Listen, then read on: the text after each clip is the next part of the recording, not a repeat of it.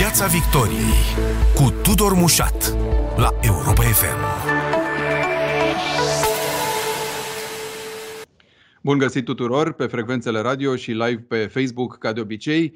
Ultima zi în care se depun listele electorale și ai zice că toată lumea știe exact cum stă în vederea acestor alegeri parlamentare, dar taman acum scena politică e dominată de conflictul de proporții dintre PNL și USR+.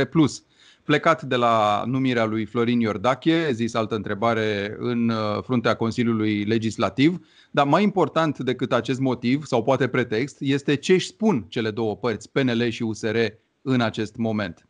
Primul invitat din Piața Victoriei este profesorul de științe politice Andrei Țăranu. Bun venit, domnule profesor! Bună ziua! De ce s-au aruncat cu atâta ferocitate unul asupra celuilalt, PNL și USR+? Pentru că au fost puși în poziția extrem de delicată de a arăta că măcar unul dintre cele două partide este extrem de ipocrit. Și că, deși are o retorică anti-PSD, anticorupție, anti-Florin Iordache în ultima instanță și vorbește despre o nouă posibilitate de a face politică, în realitate, cel puțin unul dintre aceste două partide nu s-a comportat deloc în sensul în care s-a exprimat, ci din contră i-a permis domnului Iordache să ocupe o funcție pe viață, înțeleg, o funcție care poate să influențeze măcar procesul legislativ și, în ultima instanță, să dea o turnură extrem de complicată viitoarelor discuții parlamentare. Da, ați spus ceva, că i-a permis să ajungă, să nu se înțeleagă că au votat, că nu avem probe în sensul ăsta. Aritmetic, înțeleg că ar fi ieșit Florin Iordache și fără voturile USR, n-avea nevoie de ele. E drept că în partea cealaltă, și asta a alimentat suspiciunile, George Dirc a ieșit vicepreședinte la Consiliul Legislativ cu voturile de la PSD. Asta e un lucru cert. Dar invers nu. Probabil. Aici mai este un lucru pe care toată lumea îl eludează sau, mă rog, nu îl eludează, dar se face că nu îl înțelege. Am spus, au permis pentru că PSD-ul singur nu ar fi reușit să facă quorum. Și în condițiile în care quorumul a fost asigurat de USR aproape în totalitate și de doar o foarte mică parte din cei de la PNL, sigur că lucrurile par asta în sensul celor spuse de domnul Orban, chiar dacă USR-ul se apără și spune că este o malversațiune. Știți? Aici e, cum spun italienii, sinone vero e ben trovato, adică chiar dacă nu este adevărat, arată așa de bine încât da, se potrivește situației. Se potrivește foarte la fix. Da, pe de altă parte însă, din toată povestea asta, lumea cred că nu înțelege de ce acești oameni care se prezumă că vor guverna împreună în momentul în care s-ar forma o majoritate de dreapta în Parlament, se comportă atât de rău unii cu ceilalți. Dincolo de a evita episodul ăsta compromițător legat de Florin Iordache, că sigur că nimeni nu vrea să fie asociat cu situația, dincolo de asta însă noi am mai văzut de la împunsături până la săgeți otrăvite, până la războaie pe față, cu toate armele între cele două părți. Și atunci cum lămurim confuzia asta? Oamenii ăștia se vor înțelege în vreun fel sau altul până la urmă într-o viitoare guvernare?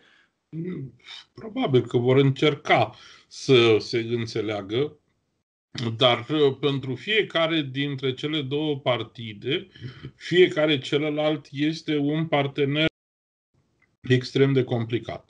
Pentru USR, alinierea chiar la guvernare cu PNL-ul este și ar fi o mare greșeală, pentru că USR-ul s-a construit ca un partid antisistem și a funcționat până acum ca un partid antisistem, atâta vreme cât sistemul era PSD-ul.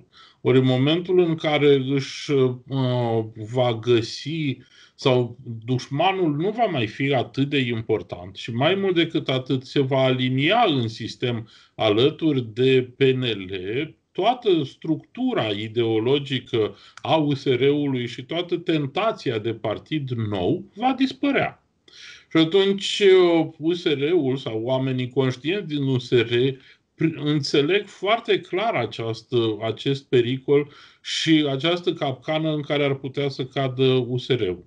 Pe de altă parte, PNL-ul simte USR-ul ca fiind un competitor pe propriul său teritoriu și care i-a luat, iată, în București, ca să nu ne ducem în alte părți, dar uitați-vă și la Brașov, și la Timișoara, în care i-a luat aerul de sub aripi, pentru că primarul Timișoarei era de la PNL, primarul Brașovului, chiar dacă aparent nu mai era de la PNL datorită dosarelor, era susținut fără discuții de PNL, da, domnul Scutaru.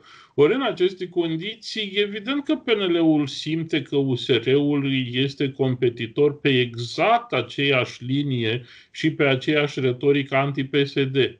Ori e clar că ei nu vor putea să conlucreze foarte mult.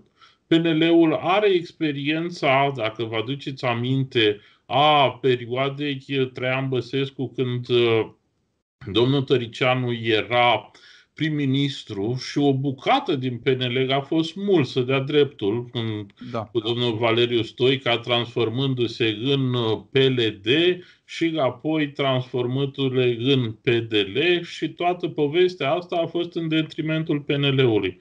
Ori, având în vedere această istorie, domnul Orban trăind-o direct, dacă vă aduceți aminte, da, simte foarte clar că e un pericol foarte mare. Bun, pentru PNL. Și ce se poate întâmpla? USR, pe de altă parte, nu poate să fie partidul ăsta jucăuș aflat în opoziție la nesfârșit, pentru că și atunci nu-și atinge scopul politic principal al unui partid, nu? De a fi la guvernare și de a-și desfășura propriile politici publice. Iar PNL-ul, pe de altă parte, ce poate să facă, pentru că are nevoie de această majoritate? Sunt condamnați într-un fel sau altul, să se înțeleagă? Nu neapărat. Din punctul meu de vedere, USR-ul ar putea să găsească o modalitate prin care să sprijine guvernul prin majoritatea din Parlament și să nu se ducă neapărat la guvernare. În momentul în care se va duce la guvernare, adică va da miniștri, ca să spunem foarte clar, va avea miniștri, secretar de stat și așa mai departe, în momentul ăla USR-ul nu mai are cum să se declare ca un partid antisistem. Nu mai are cum foarte adevărat. Dar ar putea eventual să influențeze jocul din interior, adică să spui intru la guvernare, poate nu în proporție egală, dar suficient de mare, încât să faci și ca mine. Adică dacă tot te critic că reprezinți un sistem învechit, hai să-ți arăt cum se înnoiește el din interior, lucrând cot la cot cu tine, nu? Sigur că da, doar că aici lucrurile sunt mult mai complicate, pentru că un minister este un domeniu, oricare ar fi ministerul ăla, va fi un minister foarte complicat. Oricare ar fi, încă o dată spun. Ori, așa cum vă puteți imagina, partidul care este la guvernare este un partid care are tot timpul de plătit, de aranjat lucruri, de plătit spre cei care l-au susținut, de decontat crize, de parte de decontat crize și, în ultima instanță, de erodare a partidului în ochii electoratului. Ori USR-ul nu își poate permite acest lucru. Este un partid care a rămas, din nefericire, în ultimii 4 ani cam în aceeași marză, undeva în jur de 10%.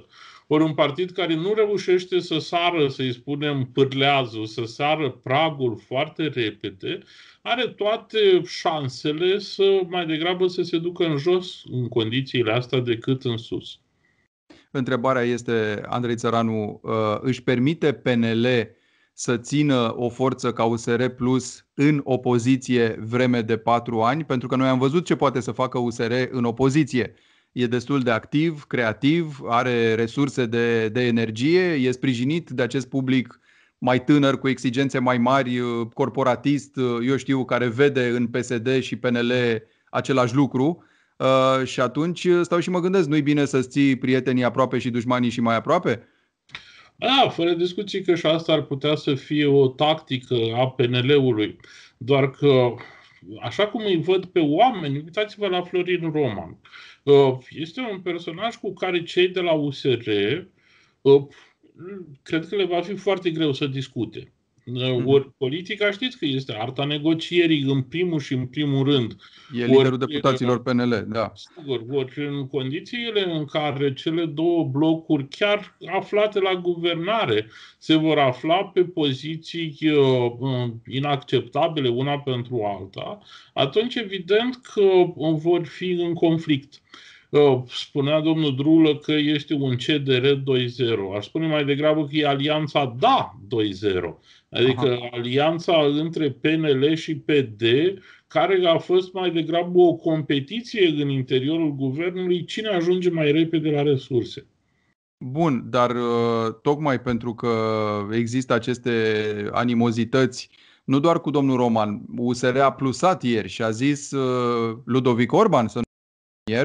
pentru că a dovedit că nu e onest, pentru că ne-a acuzat că am făcut blat cu PSD-ul, deci noi nu ne vedem într-o guvernare al cărei premier să fie Ludovic Orban. Ori președintele aproape că a râs, nu, la conferința de presă și a zis prima mea opțiune rămâne în continuare Ludovic Orban. Întrebarea e de ce face USR asta? De ce plusează pe o miză pe care știe că nu va obține? Pentru că este ca toate partidele în campanie electorală. Este foarte clar pentru USR că a fi permanent în opoziție cu PSD-ul, care PSD-ul la rândul său este în opoziție, îi demotivează pe proprii săi electori. Și în aceste condiții, mai ales în anumite zone, vă dau de nou exemplu Iașului, în care USR-ul și-a setat ținta înspre partidul la putere. Și natural să fie așa. Și atunci, pentru că în această campanie, care este despre parlamentare, adică despre locul cel mai important legat de guvernare, resurse, număr de parlamentari și așa mai departe, a face doar apel la memorie și la perioada tristă a PSD-ului nu mai este suficient. Trebuie să ataci puterea. Și USR-ul face acest lucru, chiar dacă nu totdeauna îi iese. E loc de băgat bățul prin gard acum dinspre PSD în toată povestea asta? Să le spună oamenilor, uite, cine vreți voi să vă guverneze, o alianță care îi ruptă înainte de a se forma? Fără discuții, deși observați, și ăsta e un tip de campanie inteligentă, PSD-ul nu se dă, nu atacă foarte mult USR-ul. Atacă foarte mult PNL-ul, pentru că PNL-ul este la guvernare, are muniție împotriva diversilor miniștri și în aceste condiții de ce ar arunca această muniție pe cineva cu care la un moment dat ar putea să negocieze, dacă nu cumva au și negociat deja. Da, vezi episodul de zilele trecute. Și aceste condiții, PSD-ul are tot interesul să dea în PNL și să lase celelalte grupuri la oaltă. Cel care s-ar putea, încă nu l-am văzut în campanie, să dea puternic în USR este Pro-România și domnul Ponta, pentru că de fapt, domnul Ponta încearcă să ia o parte din electoratul pe care USR s-ar putea să îl piardă prin, eu știu, faptul că a renunțat la domnul Goțiu, la doamna Presadă sau la alții, care erau, fără discuție, să-i spunem, linia mai de stânga, linia mai progresistă. Ori Pro-România, sigur că încearcă, nu știu dacă și reușește, să își aroge o asemenea dimensiune. Mă rog, după ce l-a adus pe domnul Tăricianu, le va fi foarte greu să dovedească acest lucru. Ce se întâmplă în PSD, pe de altă parte? Se tot vorbește de reformă. Vasile Dâncu chiar își asumă povestea asta și zice, da, o să vorbesc de reformă, chiar dacă mulți scot pistoalele când aud de așa ceva. E reformă acolo, cooptarea asta de atâția medici de renume pe liste, încearcă să vindece ceva din bolile PSD-ului? Această parafrază ghiobelsiană că altora vine să scoată revolverul când aud de reformă este retorică, absolut retorică, pentru că, sigur, așa cum observați, tortul a fost tornat foarte frumos în față, deasupra. Avem pe domnul Rafila, înțeleg că la Cluj va fi domnul Achimaș Cadariu, ministru sănătății, Cioloș. Avem persoane absolut remarcabile, dar în spate sunt tot aceleași figuri destul de învechite, destul de compromise, care, sigur, nu mai sunt pe poziția 1-2. Dar Rodica Nasar, diverse. Chiar aș vrea să văd dacă o vor curta și o vor readuce pe doamna Birceal. Mi se pare că nu. În schimb, tot aceste personaje care au existat întotdeauna în sillajul PSD-ului. Vom vedea ce se va întâmpla. Scandalul de la Suceava mi se pare relevant. Adică, ca să-l... Știți cum începe domnul Goie al lui Caragiale. Ca să nu rămână repetent și anul acesta, mamare, mamița și tantimița. Ori, aduceți-vă aminte că fiul domnului Popescu Piedone este parte într-un dosar penal. Domnia sa, mă refer la fiu în acest moment, are nevoie de un post de parlamentar pentru imunitate mai mult decât pentru bani și alte, eu știu, activități politice de mare anvergură. Ori asta îți arată că PSD-ul rămâne încă închistat în modelele sale de negociere și acum a găsit această modalitate de a se orna frumos. Nu știu dacă și reușește să se reformeze. Două vorbe, Andrei Țăranu, și despre aceste liste pline de traseiști, în special la PNL. Raluca Turcan făcea zilele trecute un exercițiu de sinceritate și zicea că oricât ar costa, trebuie să recunoască că trebuiau sprijiniți cei care au dărâmat guvernul Dăncilă și, prin urmare, puși pe liste, chiar dacă acolo sunt tot felul de nume care au lucrat cot la cot cu Dragnea în asaltul asupra justiției. O să-i coste povestea asta? Costă în general sau chiar nu contează? Mai cresc lideri din partide dacă tu aduci importuri de la alte partide? Și de la partide de genul PSD? Nu, evident nu. Și evident nu. Nu o să-i coste. Uitați-vă că la Iași domnul Chirica a adus direct din PSD, a performat foarte bine.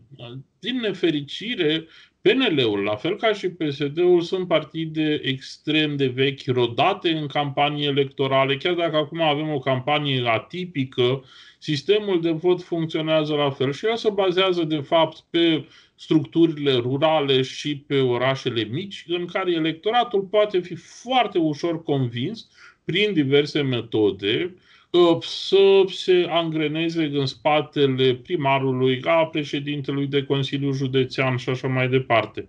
Ori atunci liderii caută tocmai aceste, cum să spun, aceste structuri de tracțiune. Sigur că mai pot apare, eu știu, accidente de parcurs, gen Timișoara, Brașov, Târgu Mureș, dar sunt niște incidente care sunt acceptabile pentru moment.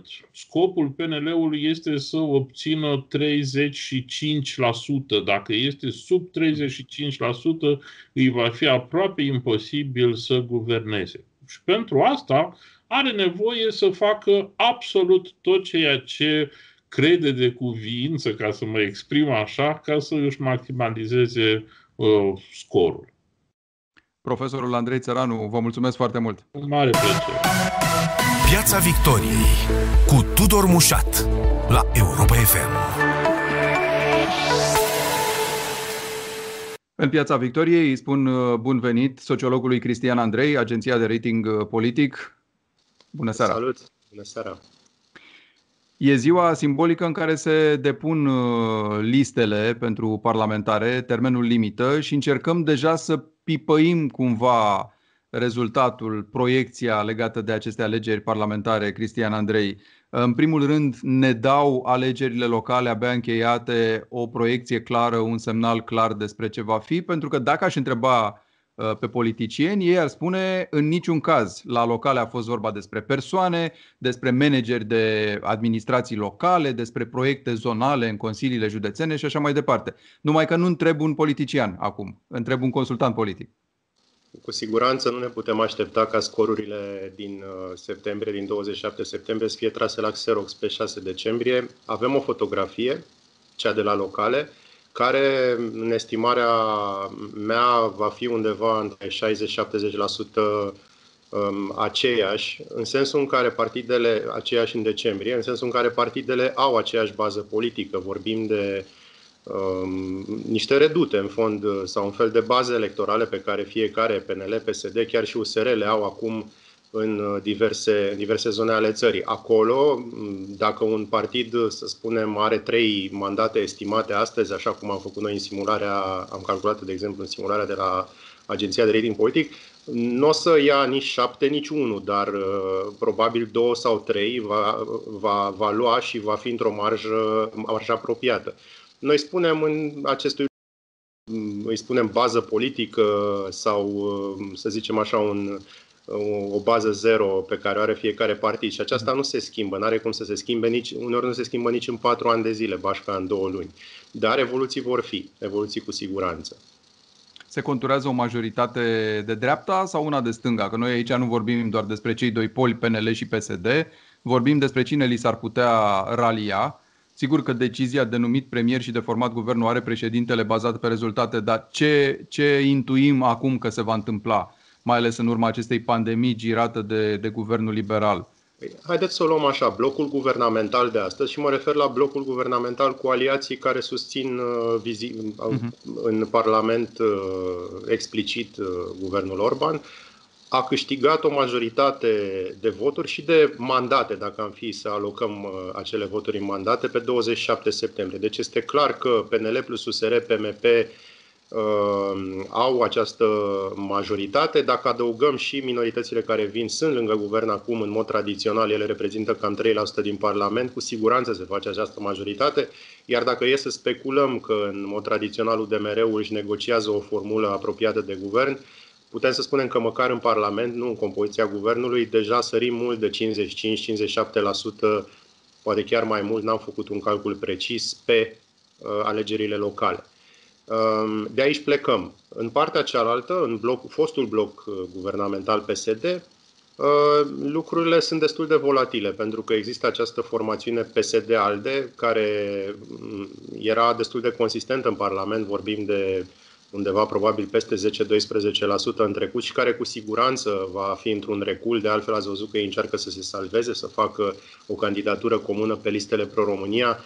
Dacă vor lua 7-8%, probabil că va fi o performanță pentru ei împreună. De asemenea, PSD-ul, după cum știți, a fost în recul vizibil de la a fi hegemonul cu 45% în Parlament. Acum abia a luat 30%, chinuit, susținut de primari care, și fugind într-un sfert din țară de sigla PSD, participând în alegeri în formule de tipul, nu știu, Alianța pentru Bistrița sau Alianța pentru mai știu eu ce județ. Deci în formula asta mă aștept ca blocul acesta, să zicem, de stânga sau fostul bloc guvernamental să rămână a doua opțiune. Adică nu mă gândesc în momentul de față că PSD-ul ar putea să aibă o revenire în 2 luni de zile spectaculoasă și să mai găsească și parteneri de guvernare astfel încât să poată să pună un premier și să guverneze liniștit. Dar e posibil să ia cele mai multe mandate, cele mai multe locuri în Parlament, totuși, chiar dacă nu poate forma această majoritate? El, ca partid singular. Nu mă bazez aici pe analize sau sondaje, pentru că nu avem încă și cred că nu ar fi relevante. Cred că abia poate de săptămânile următoare ele pot fi relevante, dar cu siguranță PNL-ul pleacă, după părerea mea, cu prima șansă. Pleacă cu prima șansă pentru că PSD-ul este demobilizat, PNL-ul este perceput drept câștigătorul acestor alegeri și de obicei mai primește și un astfel de bonus. Repet, primarii PSD nu mai au pentru ce să lupte. În momentul de față, PSD nu pare să aibă o variantă de alianță care să îl ducă în postura de a forma o majoritate. Și de aici văd mai degrabă demobilizare. Știu că PSD speră, e vizibil, au spus lucrul ăsta cumva, că în 2 luni de zile sau poate amânând alegerile va exista o erodare a guvernului, dar din nou cred că este foarte puțin timp. Gândiți-vă că PNL, în contrapondere, a reușit să echilibreze la nivel geografic ceea ce avea ca putere locală PSD și din punctul ăsta de vedere cred că nu putem să vedem un scenariu 2016 în care PSD-ul să zboare deodată, de fapt n-a fost deodată, a fost în 6 luni de zile către un scor total neașteptat și PNL-ul să se prăbușească. Din contră, aș vedea astăzi invers lucrurile mai degrabă. Așa cum ai spus și tu și cred că nimeni nu poate vorbi clar aici și ne și temem într-un fel toți pentru ce se va întâmpla, este această pandemie care nu știm exact Dacă va putea fi, cât va putea fi oprită, ce consecințe va avea? În scenariul extrem de improbabil în acest moment în care alegerile să fie amânate, s-ar putea eroda și mai mult guvernarea, deci PNL, și întări cei de la PSD, Pro-România, dar nu în ultimul rând și cei de la USR+, care nu sunt la guvernare și fac o formă de opoziție, într-un fel, adusă guvernării. Adică putem să ne imaginăm, sigur, Claus Iohannis spunea, nu amânăm alegerile ca să se mai întărească unii, să se mai pregătească în culise, să obțină un scor mai bun. Dar exact cum spuneați, dacă pandemia, până la urmă, numerele devin fenomenal de alarmante și se ajunge la această variantă, se poate schimba ceva în câteva luni, 3-4 luni? În primul rând sper și cred că speră toată lumea ca această pandemie să nu evolueze într-o astfel de direcție, pentru că aici nu vorbim de un joc politic sau de altceva, vorbim de viețile oamenilor și clar. Astăzi ați văzut din nou că avem acest record de decese care nu-i deloc plăcut. Mai departe, cu siguranță că se mărește cel puțin necunoscut.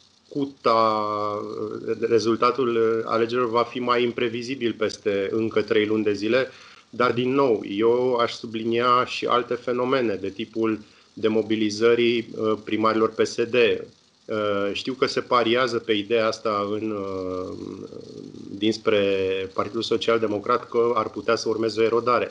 Dar, în egală măsură, v-am spus, acolo lucrurile nu sunt clare. Este un partid, așa cum au spus și ei, într-o reformă continuă în momentul de față. Nu știm dacă va reuși. Avem primari care nu mai văd o miză și nu cred că, din punctul acesta de vedere, lucrurile sunt neapărat clare. Apropo de primari care nu văd o miză, primarul e cel... termin, chestiunea sigur. Cu USR-ul, nici acolo, da. După cum ați văzut foarte bine, lucrurile nu sunt foarte certe în discuțiile lor proprii, ei cu ei înșiși. Deci nu văd o certitudine că lucrurile vor evolua neapărat într-o direcție clară. Dacă atenție, s-ar amâna alegerile, nici nu știm exact pentru când. Adică nu avem exact un orizont. În egală măsură putem avea o evoluție pozitivă, nu neapărat a pandemiei, dar în sensul în care să apară un vaccin, nu știu, să zicem în februarie, care să poată fi distribuit măcar în zona medicală sau a celor care sunt în serviciile critice. Pot fi tot felul de astfel de situații care, într-adevăr, sunt mai degrabă imprevizibile. Voiam să întreb legat de primarii care au sau n-au miză, dacă în continuare contează foarte mult ce spune primarul, chiar și în alegerile parlamentare. Dacă e într-un fel legătura cu politica mare a cetățenilor dintr-o comunitate, mai ales atunci când comunitatea e ceva mai mică.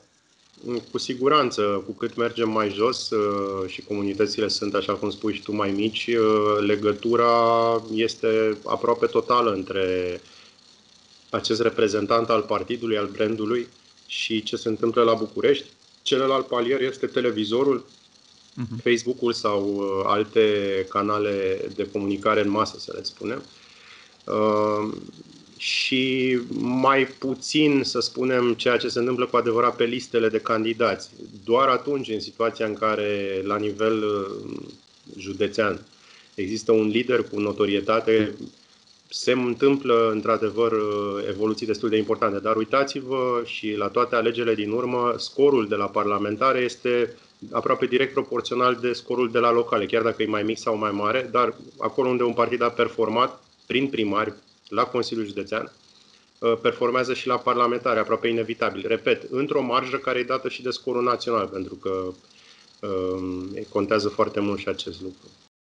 Liniile cele mai mari la capitolul ăsta par să fie la USR+, nu? Pentru că aici depinde cum măsori, din câte am înțeles. Ei n-au participat peste tot singuri, au fost câteva foarte puține comunități unde s-au aliat cu PNL-ul. Și atunci cum poți să decelezi cam ce scor o să aibă USR Plus în acest moment, bazându-te pe locale? Eu înțeleg acest calcul și este firesc să ne gândim că USR nu a avut candidați de primărie în toate localitățile. Însă USR Plus, cum se numește, a fost pe toate buletinele de vot la Consiliul Județean. În absolut toate, chiar dacă în 4 dintre județe, în Bacău, în Prahova, în Călăraș și... îmi scap acum unde, al 4-lea județ, au fost într-o alianță cu PNL. Acolo, într-adevăr, se pot face niște marje, poate diferi analiza. dar nu poate diferi la modul să credem că la locale USR-ul de fapt ar fi obținut, nu știu, 20 ceva %. Doamne ferește. Încearcă USR-ul oare ca prin aceste schimburi acide de replici despre care noi am mai vorbit cu PNL-ul, prilejuite acum de episodul Iordache, încearcă să-și mai strângă niște capital politic? USR este un partid care depinde foarte mult de val. Ei nu sunt de valul emoțional. Ei nu sunt un partid de structură și nu aveau cum să fie. De exemplu, în cazul PNL-ului în vreo 15 ani de zile, poate chiar mai mult. Nu ai cum în 3 ani de zile să-ți faci mai mult decât acea bază de militanți de 10.000 de voluntari care stau în secții. Și să ai candidat, să zic, în jumătate de țară și aceea probabil aleși așa repede. Deci din acest motiv USR a fost de la bun început așa și intrat în Parlament ca un partid sau drept un partid de emoție, de val, destul de modern în sensul ăsta, pentru că sunt multe mișcări politice în lume care funcționează pe același sistem. E un partid în jurul unor lideri, în jurul unor mesaje foarte puternice. Dacă trece emoția, efuziunea, ei au o problemă, pentru că nu are cine să tragă pentru ei, să-i recomande în teritoriu, să tragă lumea să vină la vot. De aceea au nevoie de aceste momente, fie față de PSD, fie față de PNL, prin care să își recreeze cumva entuziasmul, să stârnească un pic furia sau emoția propriilor suporteri. Aceste persoane cunoscute pe care partidele, în special PSD, se străduiesc acum să le pună pe listă, cap de listă chiar, cum sunt Rafila, străinul Cercel, alți medici renumiți, influențează decisiv votul în cazul parlamentarelor? Adică funcționează realmente, ca pot trage lista sau dimpotrivă, presupunând că aveau o reputație neutru, așa, agreabilă, asocierea cu un partid îi poate, știu eu, trage înapoi mai degrabă și pe ei? Cred că e un fel de, din punctul ăsta de vedere, cine câștigă sau pierde în matematica reciprocă între brandul personal și partid. Cred că ambele partide și pierd și ambele părți și pierd și câștigă. Eu o să mă refer acum la partea politică. PSD și-a asumat un proces de reformă. Nu știm dacă va reuși. Cu siguranță acest proces de reformă nu constă în 2-3 nume, nu are sens să le comentăm. Nu avem cum să stăm să luăm procente dintr-o parte să le punem în alta cu siguranță. Și de aceea spun că nu știu dacă vor ajunge 2 luni, poate chiar 5 luni de zile, ca astfel de nume să convingă că brandul PSD este altceva, adică este altceva decât Iordache, de exemplu, care ați văzut, a explodat zilele acestea mai mult decât 10 nume noi aduse pe lista PSD. Durează, lucrurile acestea durează. Au durat și în cazul Partidului Național Liberal, durează întotdeauna. Și când, nu știu, Victor Ponta a încercat să facă un proces similar acum 5 ani de zile sau mai bine, sau 10 ani de zile, tot în PSD. Deci nu, românește am spune, cu o floare nu se face primăvară. Ar trebui probabil să existe mai multe astfel de evoluții și să ne uităm în ansamblul listei PSD. Cristian Andrei, Agenția de Rating Politic. Mulțumesc foarte mult! Mulțumesc și eu! Piața Victoriei cu Tudor Mușat la Europa FM.